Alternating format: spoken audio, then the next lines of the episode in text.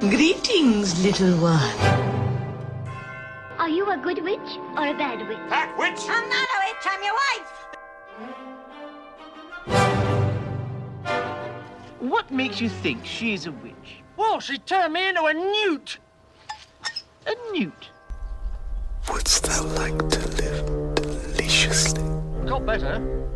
Dost thou comprehend? Welcome to Real Magic, the podcast at the crossroads of real witchcraft and Hollywood magic, where paganism and the supernatural meet their reflections in movies and television, and where we talk about what real magical or life lessons we can learn from fictional witches from 100 years of moving pictures. I'll get you, my pretty, and your little dog too.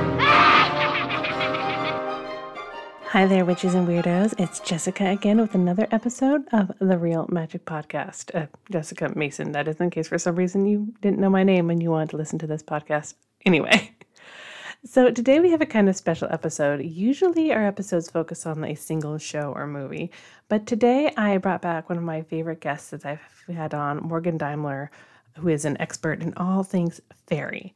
So I talked with them about fairies, about how the idea of fairies, especially the pixie Tinkerbell type of fairies, have evolved in movies and television. And it says a lot about our society and what we think is appropriate for children and what we think is appropriate to have in media at all and the way that we portray fairies. And sometimes it's respectful of the good folk and sometimes it's not. And sometimes it's accurate and sometimes it's not. So it was a really fun conversation. We went in all sorts of fun inter uh, ways. And so I hope you enjoy this discussion of fairies with Morgan Daimler. And just a little note, I'm going to play a clip here like I usually do. And this is from Peter Pan, but it's from the live action one that came out in the early 2000s starring hot Captain Hook, Jason Isaacs. Um, we don't specifically talk about this movie, but I just want to shout it out because it's a wonderful version of Peter Pan. And this scene that I'm going to play a clip from is maybe my favorite scene in the movie. And the clip doesn't do it justice, but it makes me cry every time. So just know that as I'm editing and recording this, I am crying just a little bit. Enjoy. I do believe in fairies. I do, I do. I do believe do, I do. I do believe in fairies. You what? I do believe in fairies. I do believe in fairies. I do believe in fairies. I do. Do believe I in do. fairies. I do believe in fairies. I do believe in fairies. I do.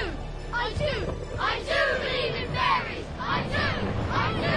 I do believe in fairies. I'll run you through! Believe in fairies!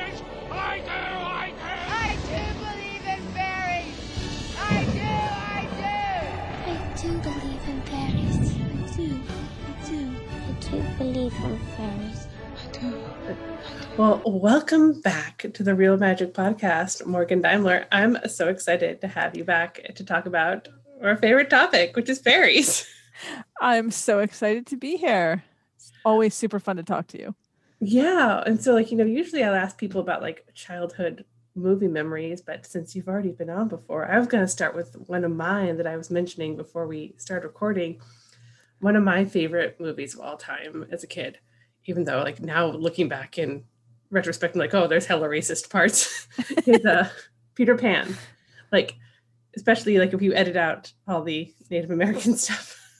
But I think Peter Pan is one of those movies that has, you know, is incredibly influential in the way we perceive fairies in our culture. So that's, I think, a good starting point.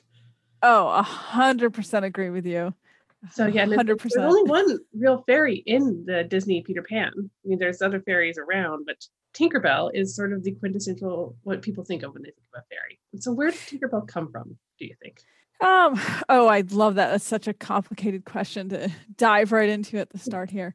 Um, Tinkerbell is kind of this really interesting sort of distillation of what we were seeing in particularly the Victorian era and um, a combination of kind of the art and the the fiction of the time, which of course the original Peter Pan the book was written kind of at the end Yeah. of that time period. And, you know, this idea that she was tiny, that um, she had wings, that, you know, she had her abilities and powers, but was it was fairly limited. Mhm. Um, and also that she's very much infantilized in a lot of ways. She's very childlike. Um, and you know, Yeah, but not- I mean, the Disney Tinkerbell is pretty sexy though. she is the Yeah. way they They've portray her. Yes, that is that is accurate and true. Um, but her actual her attitude and her Yeah. behavior is very um childlike, very instant gratification and um sort of what you'd expect in a you know maybe like a younger elementary school child which fits with peter pan and Yeah. the lost boys and you know she's she's kind of right in that peer group all about um, immaturity and growing up. And so she's sort of, you know, Peter Pan represents, you know, the desire to be always young. And Tinkerbell's kind of like the darker, impulsive, even darker, impulsive side of not growing up and being selfish with people's affection. And, you know, what's a little murder if you just want to keep a friend around? yeah shoot down the wendy bird it's it's fine Yeah. it's I mean, good when you think about it, like in terms of, you know, the the very good advice of don't piss off fairies. Tinkerbell's a really good example of like she's not a specifically nice fairy to people who aren't in her inner circle. No, and that's that's really what makes her such an interesting thing to look at at the very beginning here because it really was this time period through the Victorian era where a lot of this traditional folklore was being taken, which did depict fairies as very dangerous and mercurial and powerful. You you really didn't want to make them angry because you know lots of terrible things can happen. Um, usually they weren't perceived as small and winged. That was something that kind of occurred over the span of, of this time period. But we start to see this sort of shift where um, fairies go from being sort of something that was used as a cautionary thing.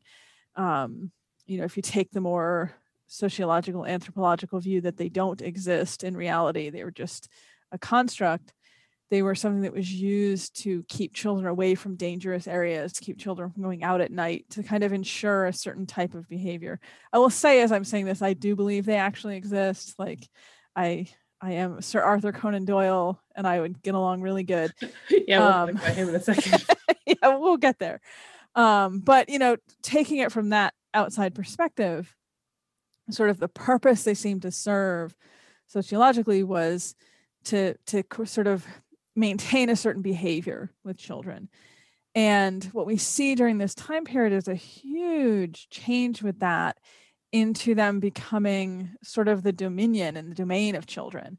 And now they're they're children's friends and you know they're something that children would want to connect with and associate with, which is a huge change from what they had been. And yet, like you had pointed out, with Tinkerbell, we still see this sort of dangerous, um, mercurial sort of potential for harm going on. Although I'll point out in Peter Pan, Tinkerbell couldn't actually hurt Wendy herself. Uh, she had to influence others to do it. Yes, yes, she had to get the Lost Boys to do it for her, try to do it for her.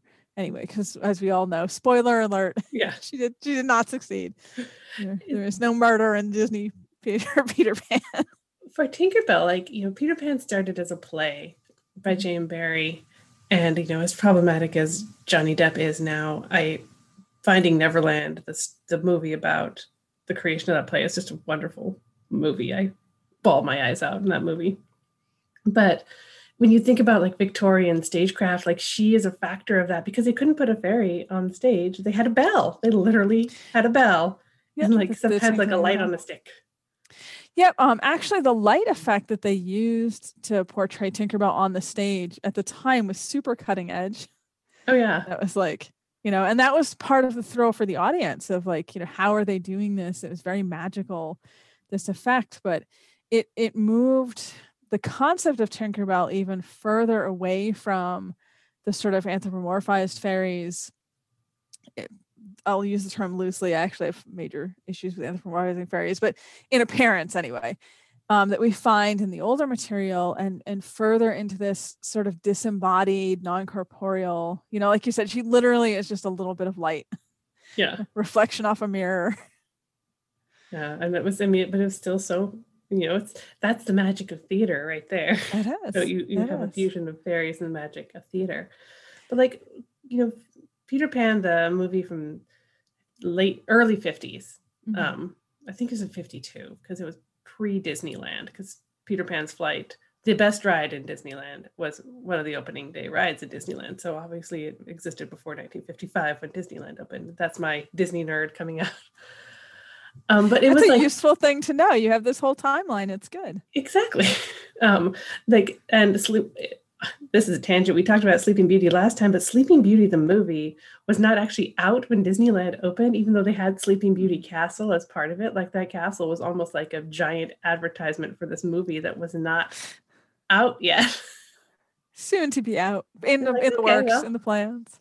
Um, but you know, Disney itself was built on a lot of nostalgia. So is Disneyland, and so it was very 50s, but it was also drawing on like the sort of Victorian nostalgia. And so, like, if we go back to Peter Pan and Tinkerbell, like the i- what was the idea of fairies for J.M. Barrie? Because like we talked, you mentioned Arthur Conan Doyle, and you mentioned the illustrations that were being, becoming very popular of fairies. And I'm thinking of like Arthur Rackham is my favorite mm-hmm. Very Oh. Rackham's artwork is gorgeous. I have a illustrated Wagner's Ring Cycle by him. I have an illustrated. I have a Midsummer Night's Dream illustrated by Rackham, and then but there was also like the flower fairies were also kind of like the same. Uh, Cicely Era, Mary right? Barker. Yep. Yeah, I have those Um, books too, and there's like I don't I don't think we take into account how influential those books and those illustrations were on like how we think Mm-hmm. of fairies because they were sort of the first mass market fairy illustrations, right?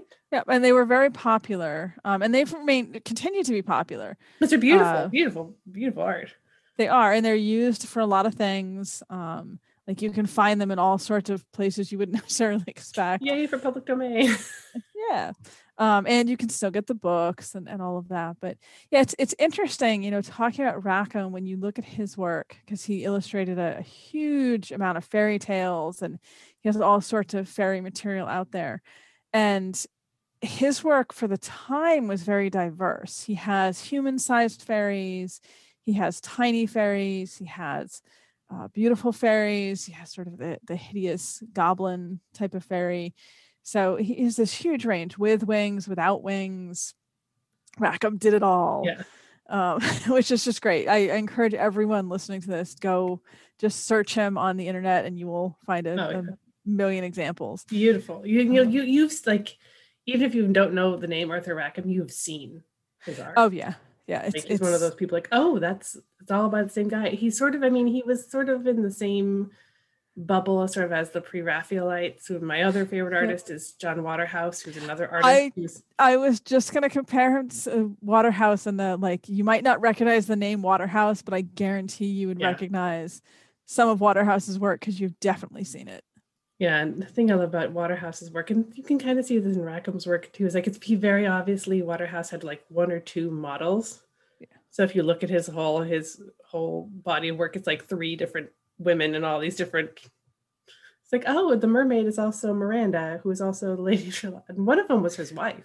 Shh, that's a secret. You're not supposed to tell people. What? Preserve the mystery.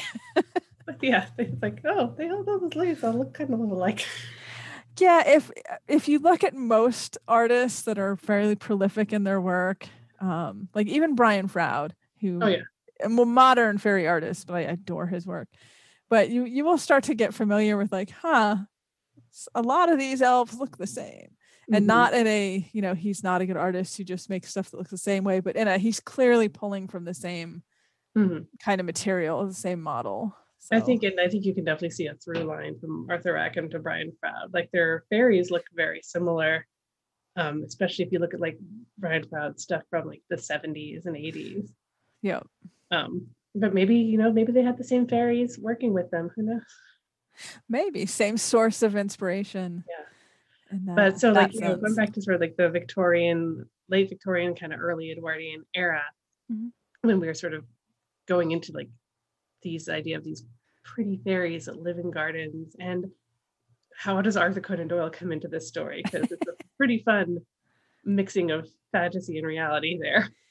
Yeah, and it's good timing too. I think it's actually the hundredth anniversary of the subject we're about to talk about, which would be the the Cottingley Fairy hoax, um, very infamous Cottingley Fairy hoax.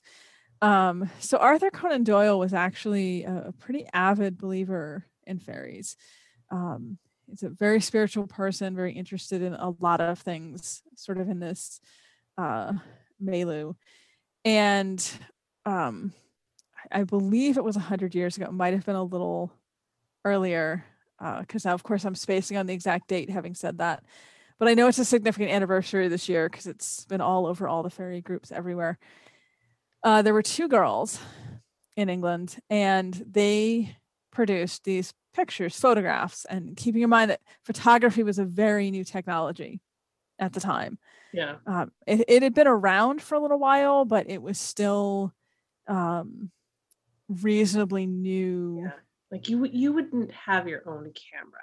Most people didn't. You would go to a photographer to sit for a portrait. It was a Yeah. big deal Yeah. at the time. And I- like at home cameras were like new thing.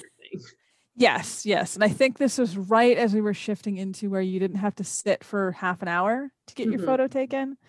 Yeah. Um, like let's all just appreciate that when you see the really old, like 19th century phot- photographs, those are people who literally sat there for like 20, 30 minutes Yeah. because that was how long it took. Oh yeah. Yep. yeah. So uh, props to them. I, Yeah, I don't know if I could do that. These girls in England. Oh, yep, yep. Yeah. We got all sidetracked on on photograph Photo history. technology. yeah, sorry about that. Um, they produced this picture, which was allegedly of one of the girls and these fairies, and it sparked this enormous controversy. Um, you know, there were people who very immediately believed. There were people who didn't um, Arthur Conan Doyle was one of the people who very much believed, and he was a very um, significant advocate for these girls. Um, they ended up uh, being given a new camera, um, and part of that was they were trying to prove that it wasn't fake by proving that they weren't tampering with the camera or the photographic plates that were used. So everything was supplied to them, and sort of like go children into the woods and get more fairy Yeah. pictures. There's, there's no way they could be holding up a paper cut out of a fairy in front of them. Right. Who would have thought of such a thing? Um, This is like way before Photoshop, but right? way, way before Photoshop. Um, but of course, you know, the skeptics were trying to argue that it wasn't possible, and they were pointing to details within the photographs that they felt were questionable. And this was actually enormously controversial for decades, decades.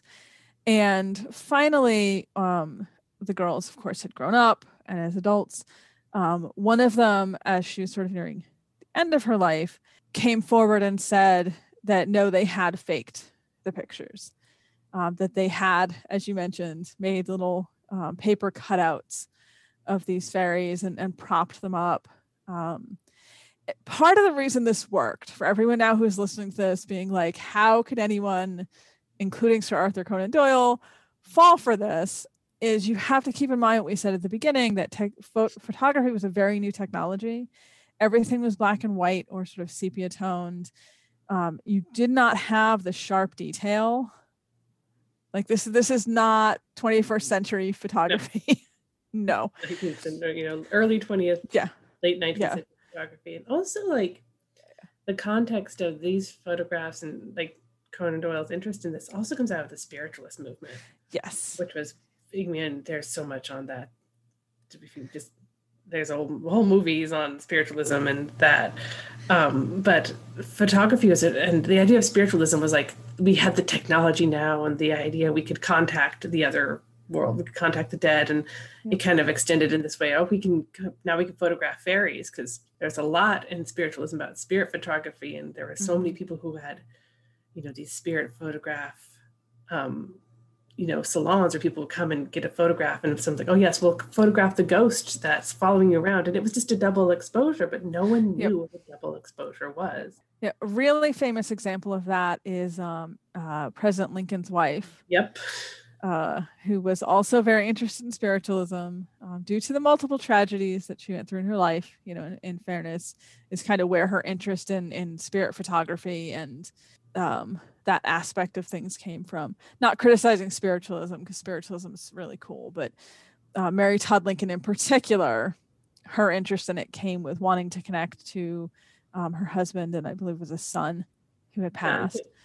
Yeah, so much of the spiritualist movement came after the Civil War in America Mm-hmm. when everyone had dead relatives that they would like to talk to. But Victor Hugo was a huge into spiritualism as well. I mean, like lots of it was huge. And so the fairy photographs kind of came as an extension of that. And they Mm-hmm. popular they they even more popularized this idea of like fairies are tiny women with wings who live in your garden, which, you know, valid.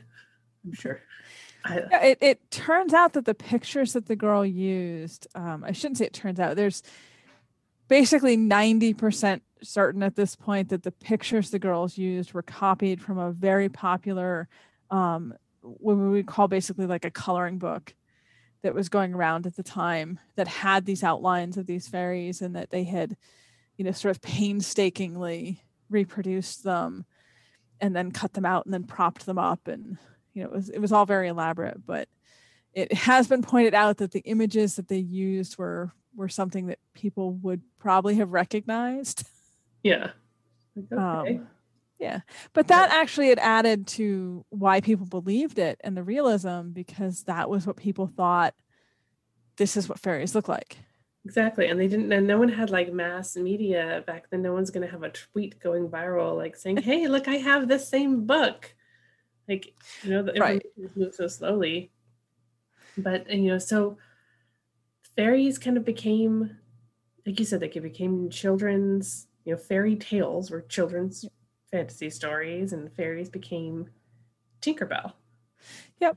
Yep. They they definitely went from being, you know, don't wander out in the woods in the dark because the fairies might steal you away and you'll never be seen again to um these sort of delightful tiny little garden sprites who if you were really lucky you would see them you know dancing in your garden and tending your flowers and it's just such a huge contrast.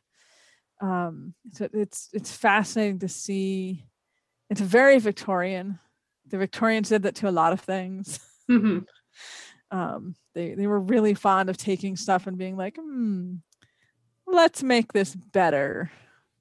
By Let's which i mean kind of scary, kind of sexy, kind of mysterious thing, just like very small and infantilized, or just yeah let's just put it in a love box, which is what Yeah. I mean.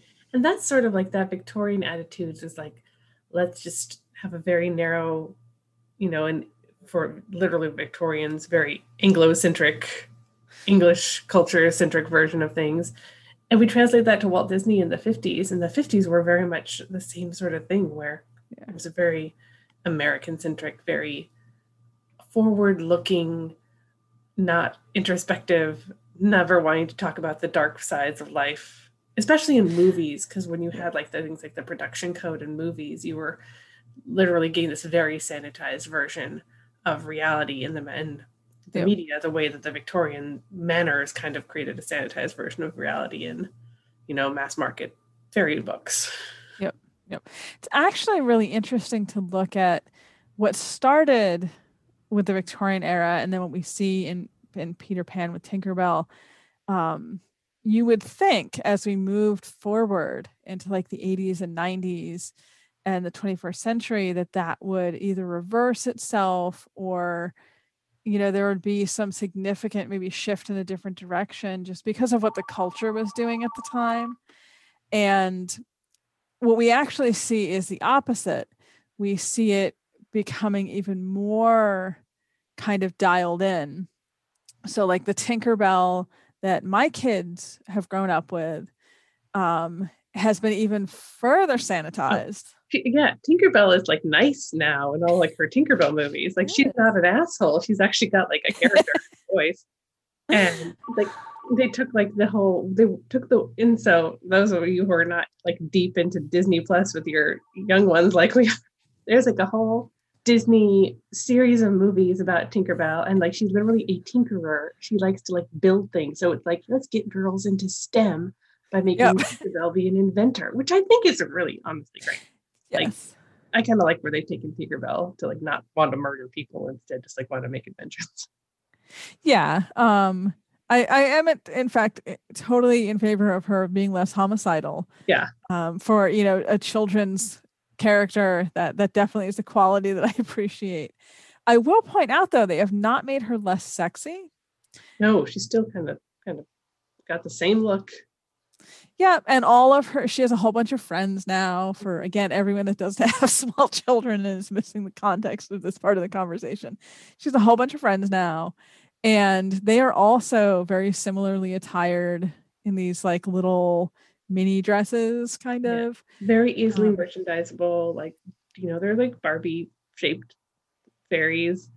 And, you know, and it's it's and you know, they're collectible because there's a flower fairy and Yeah. there's an animal fairy and there's like a water fairy and a winter fairy who's also this like Tinkerbell's secret sister or something. I Yep. into that movie. That's that's a whole movie. Yes. Yeah. And then there's one who like goes off to be a pirate with like Tom Hiddleston. I mean, can you That was- blame her though? I- as as would we all. yeah, right. Yeah, if you want, if, you, anyone enjoyed hearing Tom Hiddleston sing on Loki, like he sings like a whole song in the Pirate Fairy. Spoiler alert: he's kind of Captain Hook, but he's like young, hot Captain Hook. How, how high we will be. Cause the blue fairy dust surely packs a mighty wallop. Soon it will set us free from the chains of gravity. Then we'll hoist up the sail and we'll set course for the sun. Cause when you've got wings, no wicked deed cannot be done. And we owe it all to our great and glorious captain. Not really hot, but he's like much better looking in this movie than yeah. But he sings, which yeah. is the sings. important He's got a whole song. It's Yeah. great. It's you know we I've seen this movie like eighty times. One of the many. you have small children. Yeah, yeah. yeah, you have this little one you've seen, the Pirate Fairy, because it was on Netflix, also on Disney Plus, so it's like everywhere. Yeah. It just so it's There- it's interesting to look at the way that they they've made the fairies nicer and friendlier and they've also really leaned into the idea which again came out of the victorian era that fairies are connected to nature that are they're basically nature spirits and that they each have these sort of jobs these Mhm. assignments to keep the natural world you know running like you Sure. mentioned tinkerbell has this sister who's a snow fairy winter fairy Yeah, it's very much kind of like almost like Sailor Moon. Like there's like a collectible group of, you know, this whole team with different Yep. colors, and you can get all the colors together. And it's very much like there's that that comes out of like the 80s so much. It's like, oh, you have a whole group of people and they're all Yeah, have a different color. And, you can, and then there's a special princess one who's like a rainbow. So yep Yeah, everyone has their Rainbow Brite. Everyone has their their color coordinated outfit based on what they do and everyone has a different thing that they do Mhm. like you don't have like a fairy who can you know help the animals and care for animals but who also can like color the flower petals or you know help the seasons transition like they're very very job specific Yeah. And you kind of see like we have, you know, you sort of see that in like Fantasia if you want to like bring in another Disney influence, though. Yeah. Fantasia was not actually a very popular movie. Like it was sort of it was very ambitious and it kind of became popular years later. But when it like came out, it was like, what the heck is this Walt Disney? Like, okay once again with a slight caveat for the the horrible racism that you can find in Yeah. the fantasia movie also this I actually really loved the Fantasia movie, minus the Yeah. horribly inappropriate parts. Yeah. Um, uh, uh, my you know my favorite part as a you know as a tiny goth baby you know my favorite part was always night in bald mountain Yep. Yep. Oh. Same. Hard same. like i love there's really like a lot of satan in early disney like you have it's kind of, and again like going back to like disneyland like there's like mr toad's wild ride you end going to to hell Ah, come out of the ride like oh i was just in hell it's fine. You got out of it. You're okay. it's fine it's all good It's good. Yeah. But it's- yeah, it's like fine. Cernabog, I'm I always pronounce that name wrong in that Bald Mountain is terrifying. And like, you know, they made that, they're like, let's like, okay, we have to throw in a really hastily animated version of Ave Maria.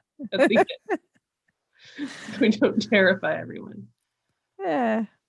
But also, you know, talking about like the flower fairies, what do you think? How influential influential do you think was Shakespeare here? Because we do have like up until then, I think like the you know the biggest pop culture of fairies was fairies from Midsummer Night's Dream, Yep. and to lesser extent the Tempest, because Ariel's kind of a fairy. Ariel. And Romeo and Juliet. The the first appearance of fairies in Shakespeare is Oh, Romeo and Queen Mab. Juliet. Yeah, where Mercutio has his whole like rant about Queen Mab and the dream she brings, and it's very descriptive of like a very tiny person riding in like an acorn shell, and it's it- it's and she has a job. She of course she does. Um yeah, there's a whole thing when you sort of trace back fairy beliefs and these different strands of fairy belief. Um in English folklore in particular and, and not so much among like the the everyday people, if you will, but more along among like the um the elite Yeah, the nobility, the people who had a lot of time on their hands. yeah. Trying to think of the nicest way to say this. Um, there was a lot of interest fairly early on in scientific methods and science, uh, rudimentary from our perspective, obviously, because we're talking like the 17th, 18th century, um, 16th century. Uh, really would be the earliest. That's when Romeo and Juliet was late 16th century.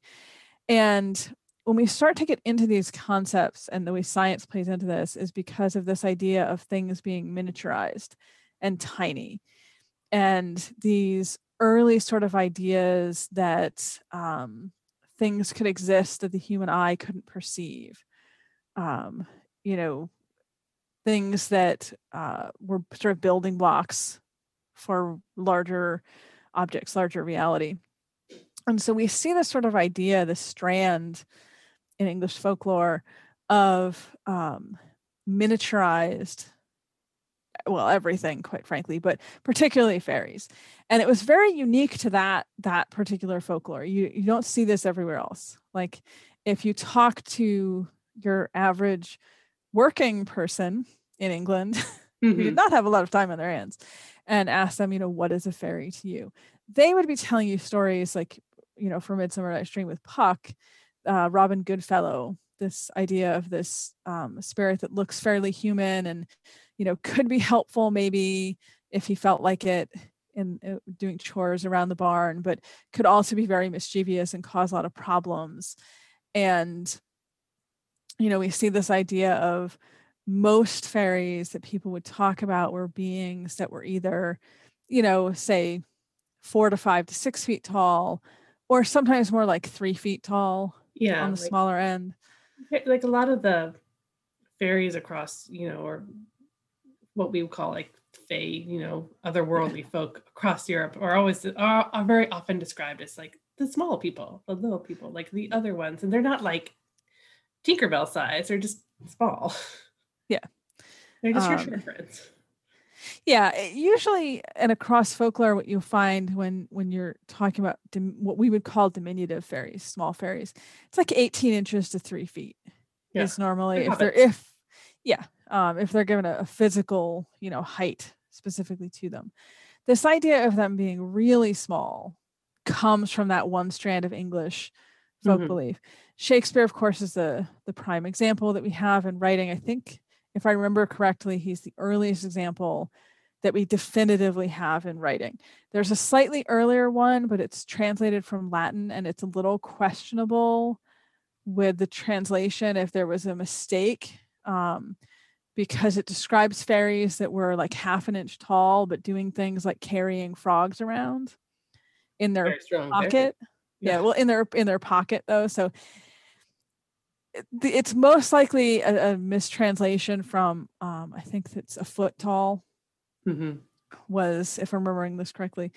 Um, and I'm totally digressing, so I apologize. But my point is, Shakespeare is kind of the first one we see um, with Romeo and Juliet with this idea of Queen Mab, who he describes as basically the size of the stone in a ring.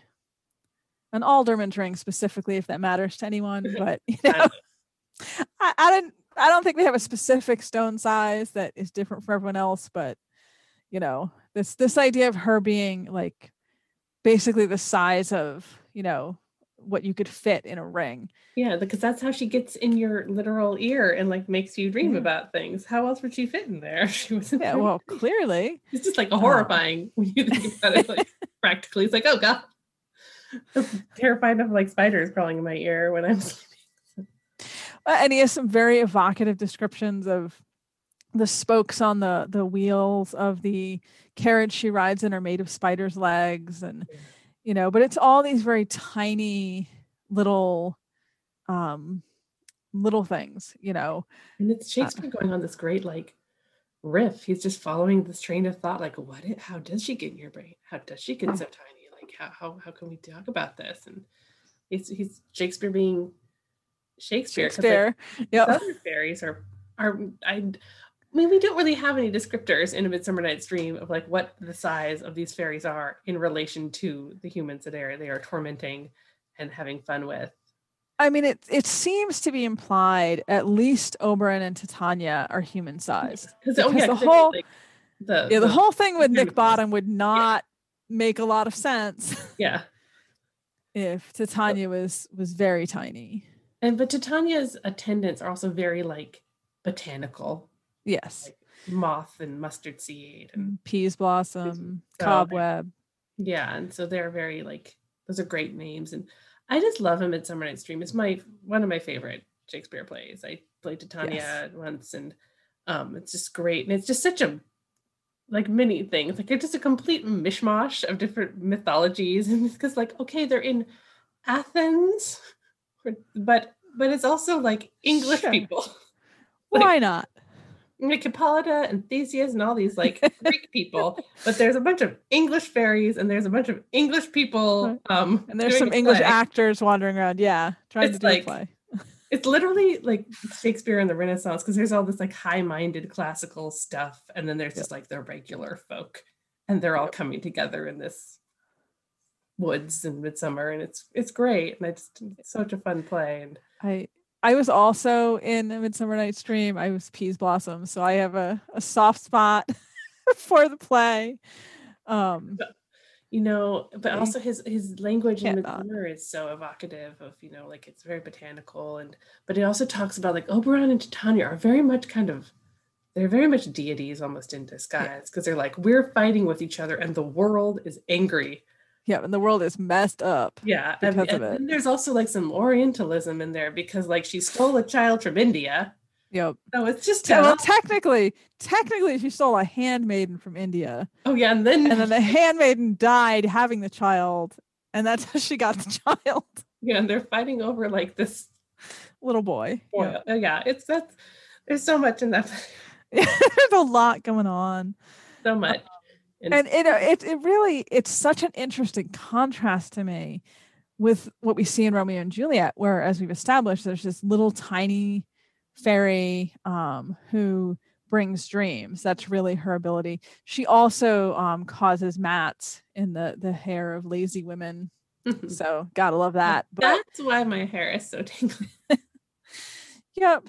Yep. That's there's a whole lot of cultural references in Shakespeare that kind of slide by, I think, a lot of modern audiences. But Yeah. well, like, to go on like another Shakespeare tangent, like in the Scottish play, which is another one of his very supernatural plays, all the thing, most of the things the witches are putting in their brew are Yeah. folk names for herbs.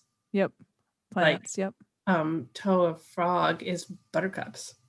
Yep. yeah. Bat's wing is holly leaves. Yeah, I've Yeah. Is like mustard seeds, who is you know again a character in in summer, and so like I did a whole write up once on like all the different, so, like some of them are like just weird things he came up with because they rhymed, but but most of them are like, you know, you can just imagine him going around like to an apothecary, like what's that one called? Oh yes, write that.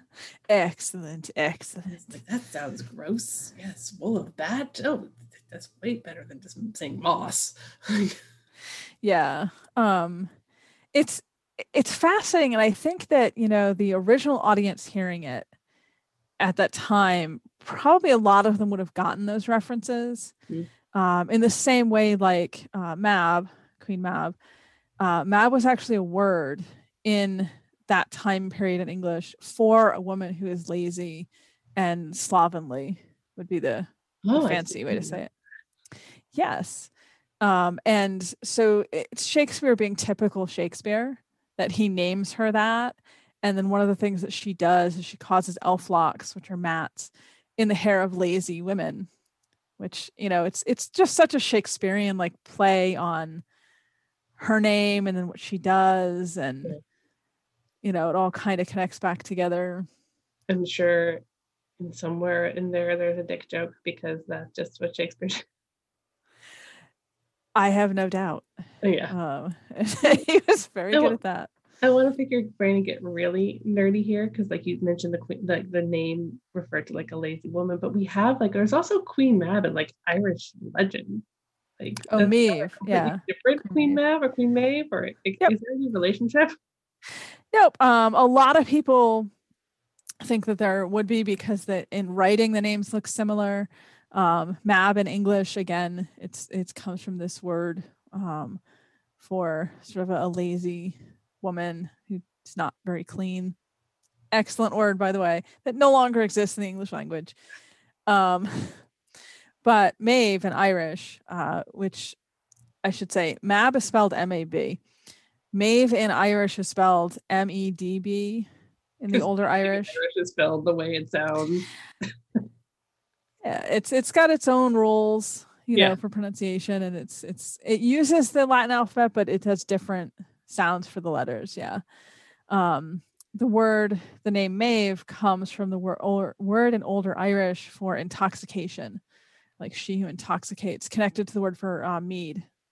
Oh, okay. Yeah. Yeah. 'Cause all So, those etymologies are so interesting. oh, you've come to the right person. Yeah. I, I can etymology language nerd geek out forever. Yeah. Yeah, but so we kind of went we started with Peter Pan. Yeah, we can talk about Peter Pan, that etymology, like Wandered far Pan and all that, going back to like Mycenae and Greece. um and we so but there's definitely like a through line for those Shakespearean Mhm. flower fairies to the Victorian ideals and then into Peter Pan. And then we had, like you said, that kind of continued, but like fairies definitely did sort of expand in the pop culture. I think starting, like I mentioned, Brian Froud, Jim Henson, Labyrinth in the 80s. And then my favorite terrible fairy movie is Legend. It's not terrible. I mean, It's I love it. glorious. It's like, it's glorious. garbage. Legend, legend is the the Shakespeare equivalent of our generation because it really makes no sense Not if you stop and try to think about it. it's like, oh, shouldn't you like you live in the forest? Shouldn't you have pants No, like Tom Cruise? Like clearly not. you're gonna get poked by a thorn or something. It, it it's just all of these cultural and like cosmological references and and random folklore and things that should make no sense. Like there's unicorns and there's devil, which Yeah. and It's is a little devil? Weird. like the devil's son. He's darkness, but he's he just looks like the devil. He's like I just love that the makeup people in that movie are just like, no, make the horns bigger. this this is what I'm talking about with like the Shakespeare of our generation because they were just like, you know what? We're just gonna do it. And we're gonna do it to such an extreme that it actually is ridiculous, but it'll be awesome. Mhm. And it was. Yeah, we certainly have like little fairies. We have a little fairy, very Tinkerbell-ish fairy Mm-hmm. there. But of course, so she can be like sexy and like try and seduce Tom Cruise, she gets big, which Yeah. is something you see uh, kind of more in the like 80s and 90s fairy movies. Like, oh no, they can get big and be sexy fairies. Uh, the funny thing is, oh, it's funny to me anyway, that actually makes more sense with folklore Mhm. than most of the rest of what we see with a lot of modern um, pop culture fairies. Because we do have a lot of folklore that says they're shapeshifters, they can Yeah. change size, um, or at least they can mess with how humans perceive them. So maybe you're seeing it as small, but it's not, or maybe you're seeing it as big and it's not. Um, and fairies and, and sexuality are, Oh, yeah. hugely intertwined. Oh, very much. So like that's definitely accurate, more more accurate. I mean, like Legend's not inaccurate when it comes to like just the variety of fair folk you see it's it's just that they took a whole bunch of them and just threw them in a blender and were like, and this is going to be our story. and they have makes like no sense. Kind of a puck sort of character. Yep. Um, just sort of an asshole. like he doesn't. He's like the least useful character in that movie. um. The unicorns were spectacular. Yeah, the horns on. Yeah, I mean, Best beautiful. unicorns. Production design was so great on that movie. Um, I do, you know, I I definitely believe that there were some of the good folk watching that being made, and because like the studio caught on fire, like maybe more than once. Like it was a very troubled production. Um, but I think that there were definitely like some Wasn't that like Tom Cruise's first movie? It was what? No, it was it was pretty early in his career, but he'd made a few other things, and this was supposed to be like a big like showy. He could do like a classical drama thing. It's like, nope, oh boy, no, you cannot. No. I, I have I Legend, Labyrinth, The Last Unicorn. Those those are all like in this range of movies that I just love them. They're ridiculous at points, sometimes more so than others. But that's okay. It is, yeah, like It's okay. these were these movies that were not at all successful when they came out. Like they were giant bombs, and they're sort of one of the reasons that we didn't get many like fantasy movies in the '90s because there was so many attempts made in the '80s that that all failed because some of them were terrible. And but then like they were all on cable for most of the '90s, and so like you and me grew up watching. these, Yeah, and now we're all making our kids watch them. So as it should be. exactly As it should be. loves labyrinth. She just we we Yeah. um our full moon ritual is we will go out in the full backyard when there's a full moon and we will play magic dance and Nice. dance around. Um, you know, kind of going through the 90s, where were fairies? Like then we get to kind of the fantasy renaissance of the 90 of the, of the 2000s and 90s where we like we have good fantasy movies again now and then we get this whole like urban fantasy like when did urban Well- fantasy become a thing Urban fantasy actually started at the same time uh, as the movies that we're talking about. like in the Um, literary version or like yeah in the literary version in the 1980s and 90s is really when urban fantasy became a thing. Um my absolute favorite genre i have no shame at all when it comes to urban fantasy. Um because to me urban fantasy is just such a fascinating concept. Yeah. you know previously we have a lot of high fantasy. We have this idea of completely separate original worlds that are populated by all these various you know fantastical beings sometimes from folklore sometimes not. You know that that goes back quite a ways. Um even science fiction you know goes back quite a ways. And then you start to see this idea coming around in the, the 80s and 90s of well what if what if we had elves and fairies and you know all of this range of of otherworldly beings but they were in like new york city yeah. How would that work? Definitely gremlins in the subway in new york city. Like there's something there's all sorts of stuff down there. Yeah. Um and once you start to open up to this idea of like you know what are the stories that we could tell if we're looking at it through this lens you start to see all of these really interesting things coming around. Um, and much like the movies in the 80s and 90s a lot of the older urban fantasy is really hard to describe with words. Just have to be there. It just had to be there. And you have to understand it in the context of its time which you know much like the original peter pan and all that all the, all the right. Um because a lot of it was very very innovative when it when it first came out.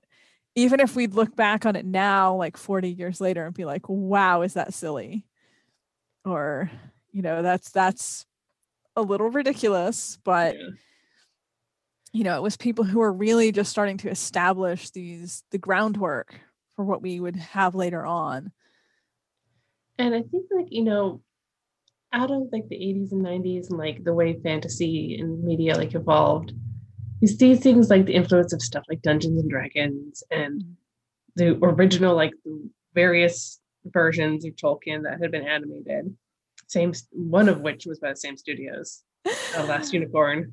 And so you don't even see like, especially because Lord of the Rings, when fantasy kind of finally had its big comeback with Lord of the Rings, the the Peter Jackson movies, which is like a whole series of episodes there. Yes. Um, but fairies are still actually not part of that mindset. Like fairies are girly, fairies are kitty stuff. Even yes. though you're dealing with races that would be like considered fae or you know fairy races, yep. actual like fairies, or you don't see them as much as you see, you know, elves or orcs. Or... Which is really funny to me because the word fairy is a catch-all term that applies to everything we're talking about. Yeah. But again, because of the Victorians, because the Victorians took fairies and made them into this um, sort of, you know, childlike, tiny winged figure. Pixies, yeah. Um, what we would call sprites, Sprite pixies, yeah. fairies, yeah. People think of when you think of fairies, yeah. Right. Um, and so now you will run into people who are very adamant that like that is what that is only what a fairy is it is that and it's nothing else and everything else is something different um when actually it's kind of the other way around that you know fairy has always been this kind of catch-all term that like goblins would be a type of fairy um, elves would be a type of fairy. You know they all kind of fit under this this wider category. But because it's so ingrained in pop culture the other way around that's that's how a lot of people have kind of come to understand it. So you know if you look at something like the lord of the rings which has elves dwarves goblins orcs all kinds of stuff yeah. going on um you know most of those when when tolkien was writing about them those would have been what he would have understood as fairies yeah, exactly. Especially the yes. elves, the, the function, the elves, especially in Lord of the Rings, those kind of elves yes. are this higher other race that kind of yeah. exists on its own and couldn't really care less about human beings for a lot of the time. Yeah, he he based his elves on a blend of um, Celtic language speaking culture and Norse. Yeah, cultural. They're very much like Aesir Vanir. Like there's even two different yep. types of elves, and one of the versions of Elvish is based on Finnish. Like I think so, and Welsh. Welsh plays into it as well. Because yeah. um, Tolkien, of course, was a linguistic genius. Yeah. Um, oh, oh, know, shout out to that. To mention some movies, like there is a movie about the Covington Ferry. Um, Cottingley Fairies. Yeah, it's called like Fairies. It's just like the name of the movie. It's it was from like late 90s, early 2000s. Not a great movie, but it's kind of fun. Because once again, the 90s. Yeah. It was like it was either called like fairies, like the tagline was fairies are real. Yeah, I know which one you're talking about. Yeah. But there was yeah. also like another book. There was a movie a few years about Tolkien that was really it was, way, it was far too boring for a movie about Tolkien. But yeah. he was a really interesting person. Academic nerd, terribly exciting. He was a really interesting person yeah um when you learn about him i mean he he was human he was flawed he you know we could have a whole episode talking about tolkien and you know some of the issues with his work versus the the good things with his work and you know all of that but he he really was interesting and there's a couple stories that go around about him like you know showing up at parties dressed as like a polar bear or something like that because he just apparently he liked to have some fun yeah yeah. I would have loved to go to a dinner party with Tolkien. That'd be that'd be fun. I think it would have been interesting, yeah. But kind of like bring us back to, you know, urban fantasy didn't really make it onto like movie screens until like Lord of the Rings made like fantasy a viable yeah again. And you see like there's like I mean there are fairies and charmed. There's fairies in Willow, which again was eight, late 80s, 90s. Like again, not a, a movie which was great, which did terribly at the box office. Willow, I saw Willow in the theater. Me and too. Willow was the first movie ever. Excellent movie. Oh, good for you. That's excellent. That is a good first movie to start with. It's the first movie I remember seeing in the theater. Our fairies as we see them now we still got you know tinkerbell is still going strong but now we still have like a lot of urban fantasy sort of we talked about this on our last episode where you have a lot of these ep- these shows with like dark fae and light fae and Mhm. urban fantasy like and we have oh my gosh lost girl which is the Speaking of lost just taking, mythology and usually forgiving of a lot of shows like i watch supernatural for heaven's sakes like they're not very good on being loyal to mythology but oh lost girl yeah, if I it had been better show, maybe we would have forgiven it more. Uh, I, I definitely would have forgiven it a lot more if it was a better show. And I will preface this by saying that I could not stand Bo. I thought she was the most like unlikable, unrelatable main character. Yeah. So I I struggled with that. um, I know a lot of people out there really love Lost Girl. Um, I, I love Kenzie. I love Dyson. Bo was awful. So It was like Lost Girl had so many great ideas, but they just sort of like f- forgot about them after a season. Yep. Which is, you know, it was a problem also with another story, another show from like similar, like the same creators or writers of Lost Girl, which is Wynonna Earp, which also like oh, think of my mm. critic hack here, like great premise that it just like ignores after the first or second season. Like, let's go do some other random crap. And Lost Girl does that even worse. you know i kind of i kind of wonder sometimes if that's a wider urban fantasy problem Yeah. because a lot of um, books a lot of novel series that are urban fantasy have the exact same issue it's like too many ideas Yeah. and it's like every new season or every new book is trying to one up the last one Yeah.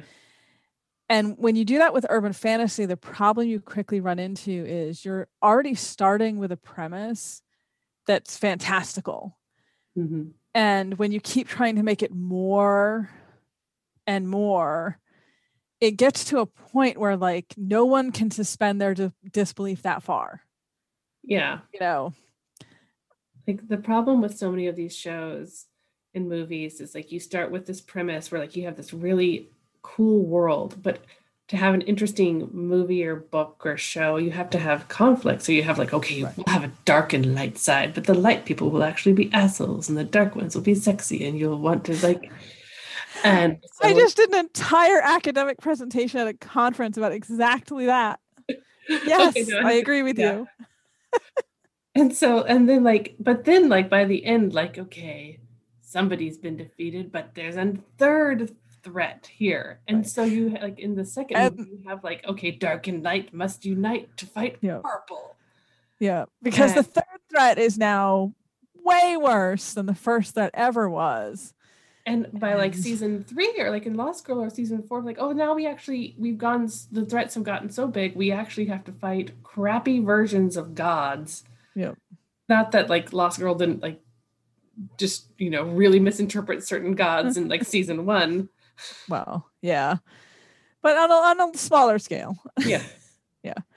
But that's that's exactly the problem. You run into this where the big bad, if you will, is at such a high level to begin with, and then that gets defeated. And it's like, well, where do you go from there? Well, now you have to have something even bigger. So it's like, well, first we have to save the city, and now we've saved the city. Now we have to save the country. Now we save the country. Now we have to save the world. Yeah.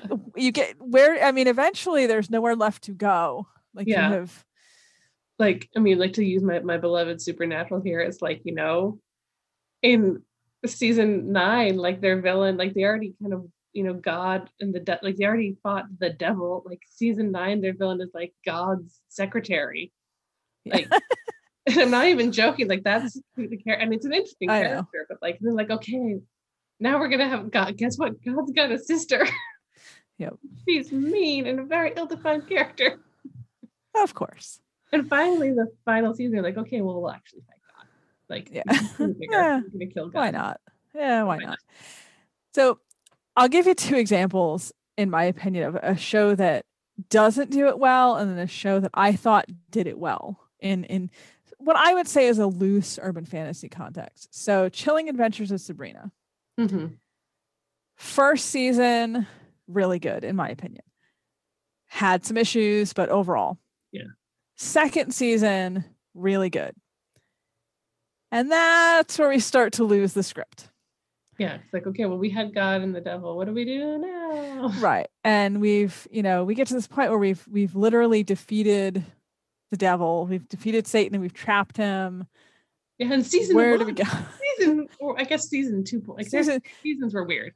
Yeah, yeah. yeah. Um, where do we go from here? And then to try to continue it on, it just got so ridiculous with how far out. And I like the show, mind you, because Oh, yeah, I I have love very low standards. Like, now, now we're gonna go. Eldritch Terror Abominations. Right, right. We'll just we'll just bring in a little Lovecraft without, you know, we'll file off the serial numbers first because we can't actually call it Lovecraft because that's naughty. But we'll, you know, we'll pretend that's not what it is, but that's what it is. And, you know, we had the whole pagan thing, which was very weird. Yeah, uh, but they, they okay. all season, and then they became pagan at the end. Like, wait, what? Yes.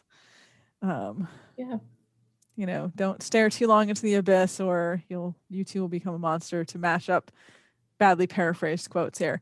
Um yeah. And so to, in my mind that's a show that really lost it and it, it still was worth watching. It was entertaining, but it was so ridiculous by the end.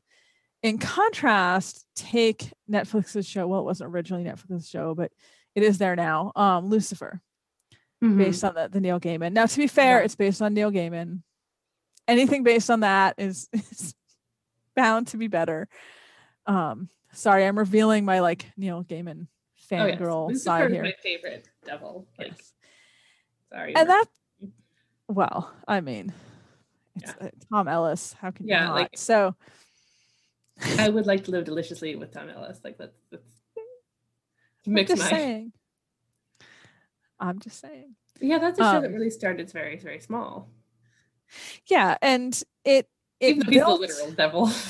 he he is a literal devil and they they have conflict every season they have things that have to be addressed and overcome but the main premise of the show really isn't fighting against supernatural powers it's more him struggling with his own yeah. power and who he is and who he wants to be and you can do that for five or six seasons and keep it interesting without hitting a point where you feel like okay well this is just silly now like what what even is still happening here um Yeah, and as much as I make fun of Supernatural, it's I adore Supernatural, and it's Yeah. a show that actually was able to do this. And I mean, it lasted for 327 episodes because Yeah. it wasn't really about, you know, these escalating threats, which you know they they'd stop one apocalypse and start another one.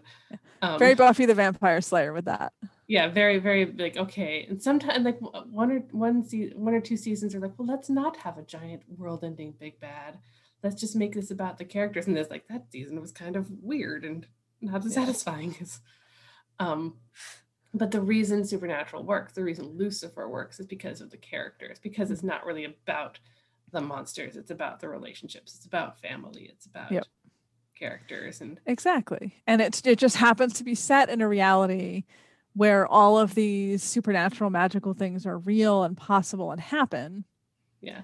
So to kind of bring us back to fairies i'll like and maybe talking about my one of my favorite like i have uh, 50 favorite episodes of supernatural but they have only one fairy episode in supernatural that they actually fight the fairies. Fight the fairies. And i love the concept of this ep- episode because it's the, the concept is it starts that they're investigating ufo abductions. And it turns out ufos are just fairies. And i and i and this wasn't something that they made up. This is like a theory other people yeah. have, right? It is, yeah. There's uh, you've kind of hit upon one of like the the core disagreements between some people in the UFO communities and some people in the like fairy community, folklore community is are aliens and UFO sightings modern fairy encounters or are older fairy encounters historic UFO and alien encounters? And people will like throw down about this. i would like to just be in a bar and like watch like a kind of slightly drunk ufoologist and a fairy person just have that out, just have it out and just like um it would be yeah. spectacular. Yeah, and I love that the way that Supernatural kind of plays with like the Tinker Bell fairy just beats the shit out of Dean, and it's a great scene because it was just Jensen Ackles getting whacked with a light bulb on a stick, and then he puts her in a microwave, Well, you do what you got to do. and it's all scored to like Space Oddity by David Bowie to bring in kind of both labyrinth and the fairiness. So Nice. that's a great. I like that. um i like the one that episode it's really fun because they have like a few different kinds of fairies. They have red caps and it's just a guy in a red cap. Like okay i like you you, you didn't have to blow the budget on that one. Right. a creepy guy in a red hat. That's a red Yeah. cap. And they never even call it a red cap. Like you just if you know Yeah, you just know. folklore it's very funny. Otherwise it's just like okay there's a guy that only dean can see I, actually really admire shows that will do stuff like that and and put things in that if you don't know the context or if you don't get the reference, you're not going to get it. But if you do, it's awesome. yeah there's lots of examples of that in supernatural that i can't remember right now Yeah. but because i'm That So- was one of the things I liked a lot about Chilling Adventures of Sabrina because I'm a big horror movie fan. oh yeah there's so many visual references to horror movies in there like, Yep. just because I, I had josh Conkel on here um a few episodes like back in december after the final season dropped and Mhm. everyone of that writing staff was a horror fan or they were actual practicing witches like there's so much in um in sabrina that's very like if you know you know Yep. Yep. But that's fun, you know, and you you can still watch it if you don't know and enjoy it and it's still a good show. But if you do know, it's it's it's like Where's Waldo? Like you're watching it like, oh, I get that. Oh, I get that reference too. Mm-hmm.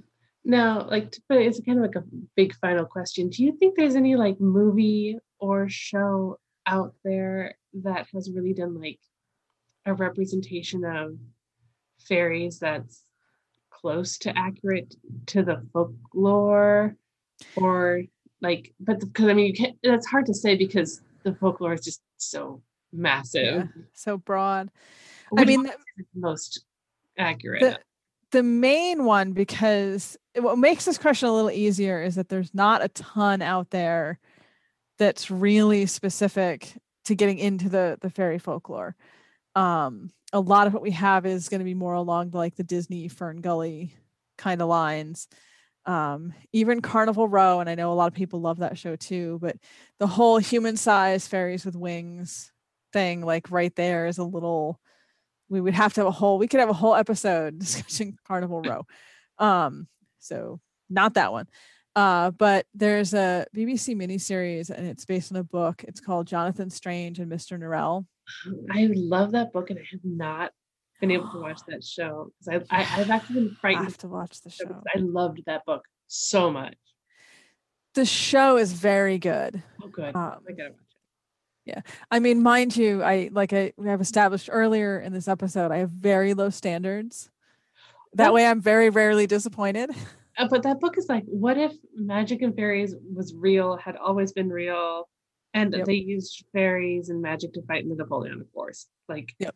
great, great stuff right there. And it's this huge book. Yeah, and one of the things that makes the miniseries as good as it is is they they kind of approached it with a spare no expense attitude. So the visual effects are wonderful, the actors are wonderful, the like there's just the whole thing you really feel it feels very seamless. Um, and I thought it stayed very true to the book for what it was. And you know, the gentleman with the thistle down hair in that is very true to what you'd expect in folklore. very much and um yeah i've got the book behind me i remember like they describe like his it's either his coat or something like the like a coat this color of sadness or something it's beautiful like language like things that shouldn't be colors or colors which is one of my favorite literary devices Yeah, she's a good author. oh yeah um yeah Susanna Clarke. Yeah, yeah so i'm gonna go watch that now once i'm done I highly recommend it. the other things i'm watching My my two main recommendations for people who are interested in this subject, fairies and and folklore and fairies, and urban fantasy, modern fantasy, are Jonathan Strange and Mr. Norrell, which is I don't know necessarily. I mean, it is urban fantasy technically because it takes place in London and it's fairies. It's It's Victorian. Well, it, yeah, just 19th century. Re- Regency. Yeah, re- yeah, 18th century. Napoleonic Wars, whenever that was. I can't remember right now. Um, bad, bad me. I can't remember. But the other show that I recommend on a completely different end of the spectrum is Netflix's The Dragon Prince. Oh, that's Which an is- right? It is animated. It's not folklore based, but it's a perfect example of what you can do if you take the the general concept of you know fantastical creatures. It has elves, it has dragons, it has all these sort of um, I guess we say like standard D and D Yeah. kind of things in it. But they really just made everything up Yeah. for themselves. You know, their elves are very original, very unique to them. Um, they're dragons. They're just the way everything is done. Um, it's so creative and so imaginative, and it does it without getting into one of my biggest pet peeves, which is taking just enough of the folklore that people can kind of recognize what you're doing, but then completely rewriting it. So you're you're kind of changing everything except that like that silhouette, Yeah. um, which causes so many problems to me, gives me headaches. So um, it's it's great to see a show that made something that was totally original, that feels totally original, if that makes sense. Excellent. Well, I'm going to go check out both of those. So, for people who want to check out you and your work, you have you're on Twitter at Morgan Daimler, right? I am. I And am. you have like a thousand books out. It feels that way. What is your latest book? Because you have like many. Um, the last one that was published is Pagan Portals Lugh, which is look at the Irish god Lugh. so we got Melissa coming up. So Yeah, I have a book coming out uh, early next year called Pantheons the Norse, which is like an introduction to um, Norse heathenry, basically. And then I have one towards the middle of next year called Pagan Portals Aos Sidhe, which is specifically about Irish fairy beliefs. that's awesome. So I'm excited for that one. But the pagan portal books i like this because they're very they're easy reads Mhm. like um they're not gonna like they're not dry academic tests they're easy reads and they're Yep, yep. They're designed to be like good introductory books. So they're fairly short, but they try to give you like all the information you would really need to know to then go forward if you want to learn more. like you have a great one on like just irish mythology and like when you're first wading into that it's just like who is this who is their oh they've got four husbands or like sometimes their wife is this person and sometimes it's this person Yeah. and It none of these names are spelled the way you think they should be spelled and Yeah. Yep. Well, thank you so much for coming to talk fairies. It's been a great discussion. Oh yeah, it was super fun. And if you or anyone else is curious about the paper that I'd referenced, um, Oh yes. I it's I am on academia.edu under Morgan Daimler, shockingly. Um, but it was a, a presentation I gave this past April at the Ill Met by Moonlight Gothic Fairies Conference, yes. where I was talking about the evolution of the um, Unseelie from um, antagonist to anti-hero. So if that's a subject that interests you. Awesome. Yeah. Well, everyone go check that out. Yeah, so thank you so much. Thank you for having me on. It was really fun.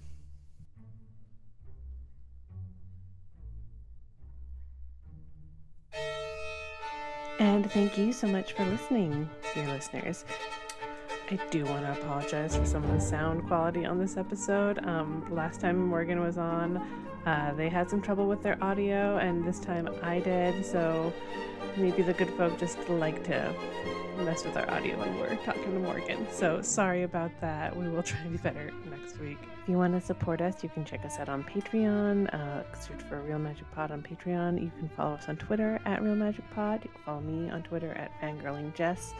And there'll be all sorts of stuff coming soon. I've finished working on the book I'm working on, and so there'll be information about that if you want to read about my thoughts on Supernatural.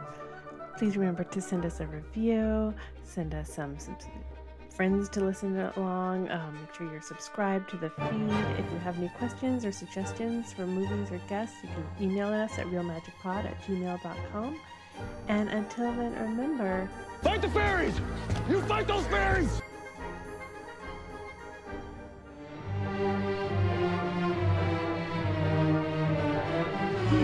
Goodbye. Bye-bye. Goodbye, cruel world. Bye-bye, cruel world. Goodbye to life. Goodbye, bye-bye. Goodbye. Goodbye. Goodbye, bye. Goodbye to all that. All that.